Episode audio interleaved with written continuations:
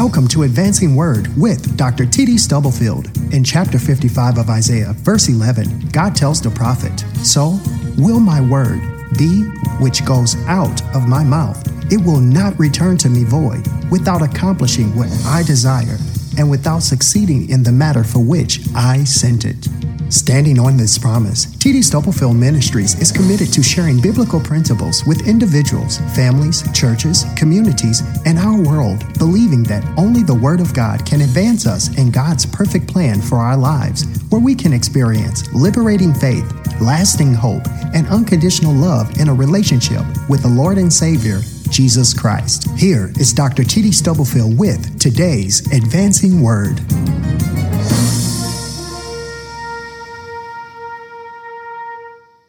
There is a passage Lord has put in our spirits, and it's from Matthew chapter 16, verses 13 through 20.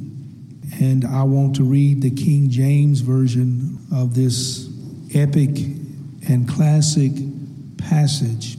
When Jesus came into the coast of Caesarea Philippi, he asked his disciples, saying, Whom do men say that I, the Son of Man, am? And they said, Some say thou art John the Baptist, some Elias, and others Jeremiah or one of the prophets. He saith unto them, But whom say ye that I am? And Simon Peter answered and said, Thou art the Christ, the Son of the living God. And Jesus answered and said unto him, Blessed art thou, Simon Barjona, for flesh and blood hath not revealed it unto thee, but my Father which is in heaven. And I say also unto thee that thou art Peter, and upon this rock I will build my church, and the gates of hell shall not prevail against it. And I will give unto thee the keys of the kingdom of heaven, and whatsoever thou shalt bind on earth shall be bound in heaven, and whatsoever thou shalt loose on earth shall be loosed in heaven. Then charged he his disciples that they should tell no man that he was Jesus the Christ. For a few moments, I want to share with you this subject when the Lord builds the church. Today, the baptismal waters will be stirred once again as God has blessed us with yet another candidate whose adoption into this family of God and to the universal family of God will be the focus of an outward symbol of an inward change. The renewal of this ordinance today is as well a compelling reminder that Jesus Christ, the glorious head of the church, is still keeping his promise.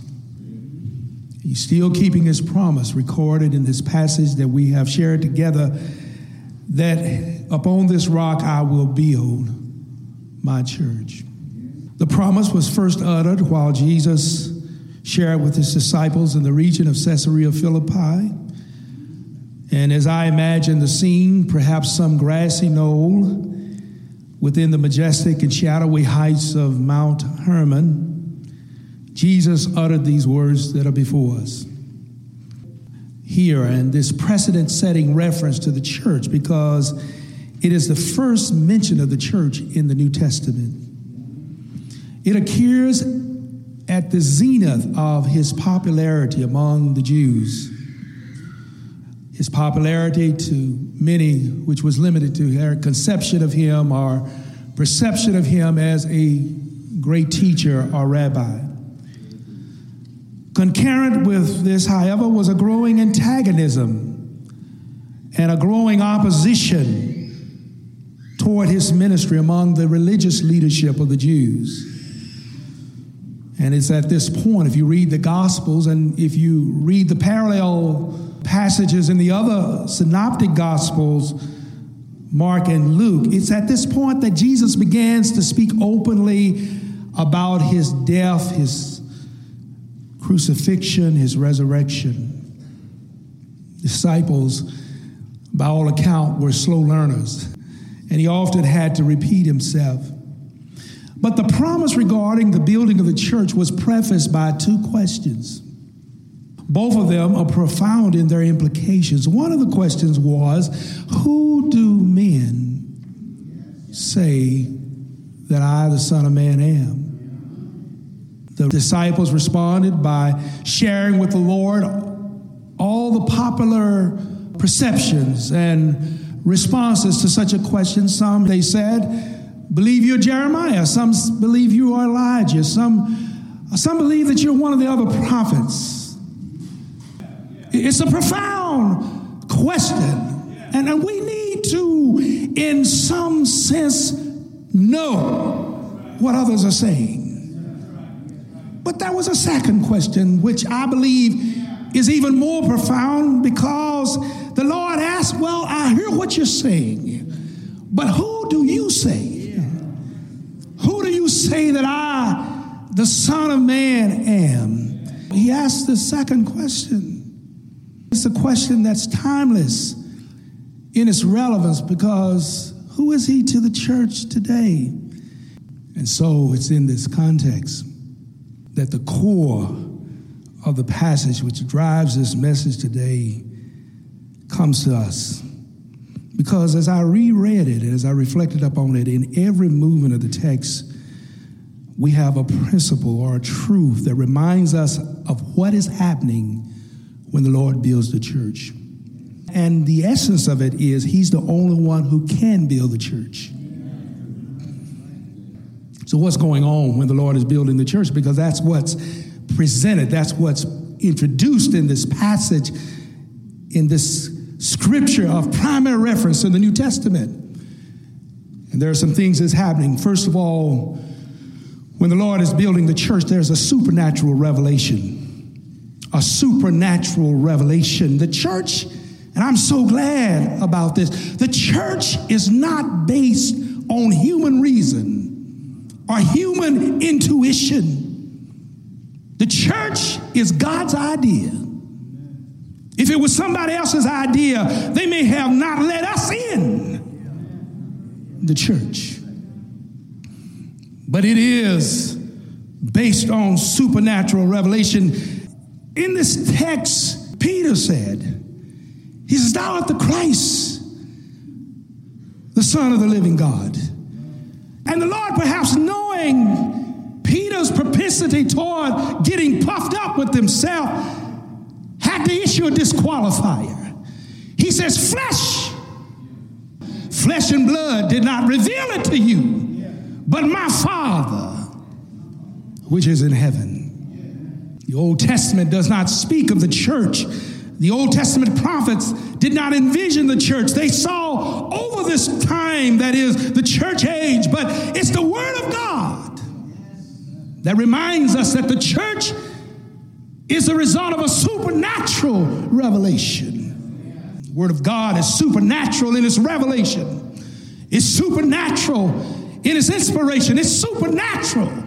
In its illumination, it's supernatural. In its interpretation, it's supernatural. In its application. That's why I insist without apology to all of our preachers that every message you preach, ground it in the Word of God.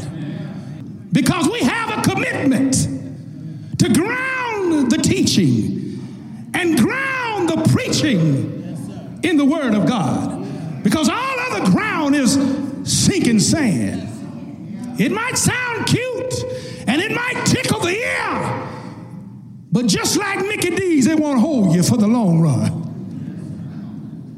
The Word will hold you because it's supernatural. When the Lord builds a church, there's a supernatural revelation. No Robert's Rules of Order, no articles of incorporation, no constitutional bylaws has precedence over this. There's a supernatural revelation. But there's also a supernatural redemption and, and a resolve. In a kind of wordplay, Jesus says to Peter, and this is what it looks like in the original. He says, You are a little rock, but I'm not building my church upon a little rock. This is a qualifier for those who find themselves too engaged in the whole notion of apostolic succession. He says, You're a little rock, but I'm building my church on a big rock. Upon this rock, I will build my church. The church is not only characterized by supernatural revelation, but there's a supernatural redemption. It's not brick and mortar, it's not paint and drywall, it's not hammers or saws, it's not dozers or cranes that God uses to build the church. When he determined that he would build the church, what he did was he put a cross, he put a cross on his shoulder, and he went up to Calvary. And the Bible says he laid his life down because no one could take it from him. And he laid it down and he picked it up again. And he died on Calvary. Because when you put nails in a carpenter's hands, when you put nails in a carpenter's hand, the carpenter will build something. On this rock, will build. I checked my occupancy permit this morning, and I'm so glad I'm a part of this building. I'm not talking about this, this structure here. I'm talking the building that is the church. Because the Bible informs me that we've been redeemed not with corruptible things, such as silver, gold, but with the precious blood of Jesus Christ. He says, I will. There is this redemptive focus because he would build a church on his sacrificial death. But the I will tease me. See, God's I will is greater than your and my I can't. God's I will is greater than any enemies I want. Said I will, it settles it. Because God says what he means. He means what he says. And I'm so glad he said, I will never leave you. And so there was no force in this universe great enough to oppose his determination to build the church. God's I will constitutes a spiritual line of credit from which we can purchase the peace that passeth all understanding. A supernatural redemption and resolve, a supernatural revelation, but a supernatural resistance as well in this text. When the Lord builds the church in the third, third instance, he says, there will be resistance. Upon this rock I will build my church, and then these words, the gates of hell shall not prevail against it. Sometimes we are so conflict sensitive. You're never going to find a church where there's not some problem. And so he said, and here's the inference in the text. We missed this in translation, but, but what he's saying is there will be an attempt, an attempt to take over, an attempt to overcome, but it will not prevail. That there will be a challenge, there will be a struggle, but in the end, the victory is assured. Because just as our will in the mouth of God is invincible, so it shall not. The Lord says in His Word, in the Psalms, when He describes the righteous, but He said, they shall flourish like a palm tree. And what I know about the palm tree is that after the storm, when it's bit to the ground, it'll pop up again because it's in the nature of the palm tree to bend, but not to break. Somebody know what I'm talking about here? There ought to be some palm trees in the house. Storm came and the wind blew, and you were bit down to the ground. But down on the ground, you stretched out your hand to him. There's something else about the palm tree is that something about being pushed to the ground that when it does pop up in its vertical position, it appears as if the leaves are stretched out to the sky, as if to say to God, Hallelujah, Jesus. Do I have a witness here? I'm telling you, when you have been pressed down and folk thought you were going to break, you were bent down by and you pop back up. Is there anybody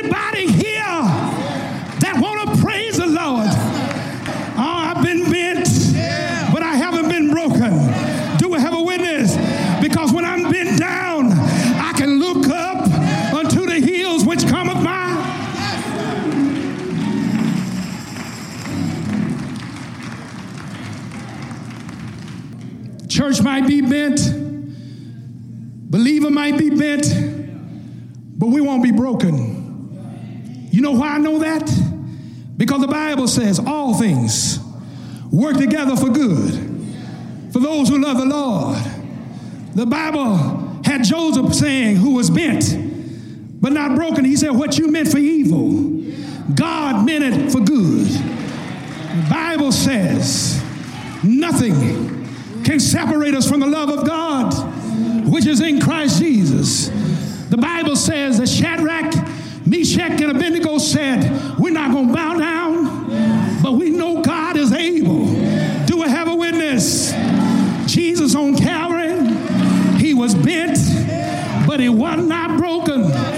stretched him wide, they dropped him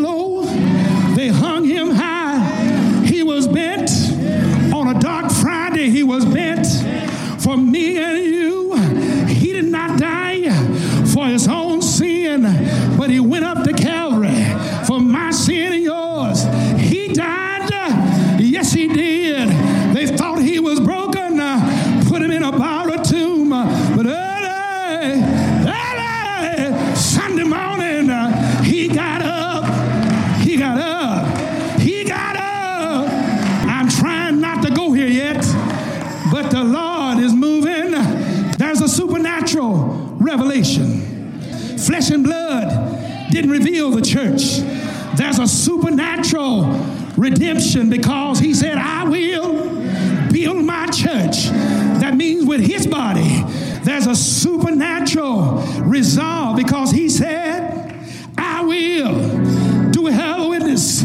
And there's a supernatural restraint or resistance because he said, The gates of hell shall not prevail against it. What God builds, can't nobody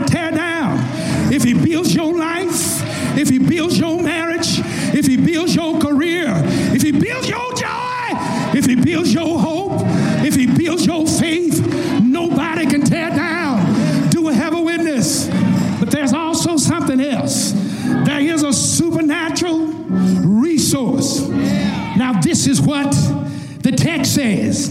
Jesus said, Now, Peter, get a grip on yourself. I'm just paraphrasing here. He says, I'm going to give you the keys of the kingdom, and what you bind on earth, I will bind in heaven. Now, you got to understand the concept here. Whatever we bind on earth, or whatever we loose on earth, it's already been bound in heaven and it's already been bound in glory in eternity past. In other words, you don't come up with a new idea. When you bind it in the will of God, that means it's already been bound in eternity past. So if you bound sickness and God has put it in your spirit, even when the doctor said no, that you're still going to be all right.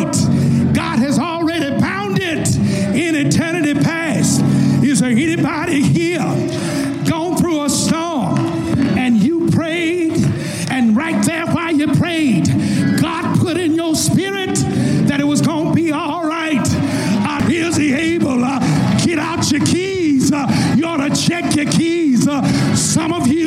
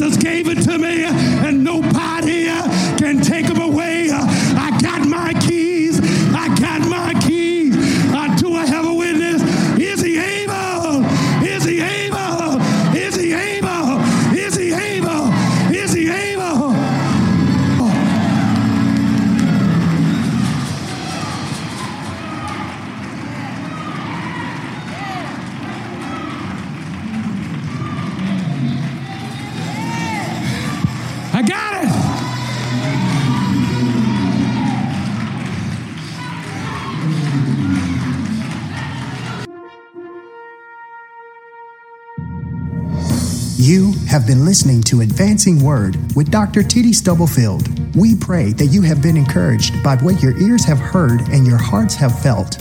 For more information about us and to obtain resources provided by T.D. Stubblefield Ministries, explore our website at tdstubblefield.org. Until next time, be blessed and remember to stop stressing and to start stepping, advancing in faith, hope, and love by reading and applying the Word of God so you can stand on certain truth for uncertain times.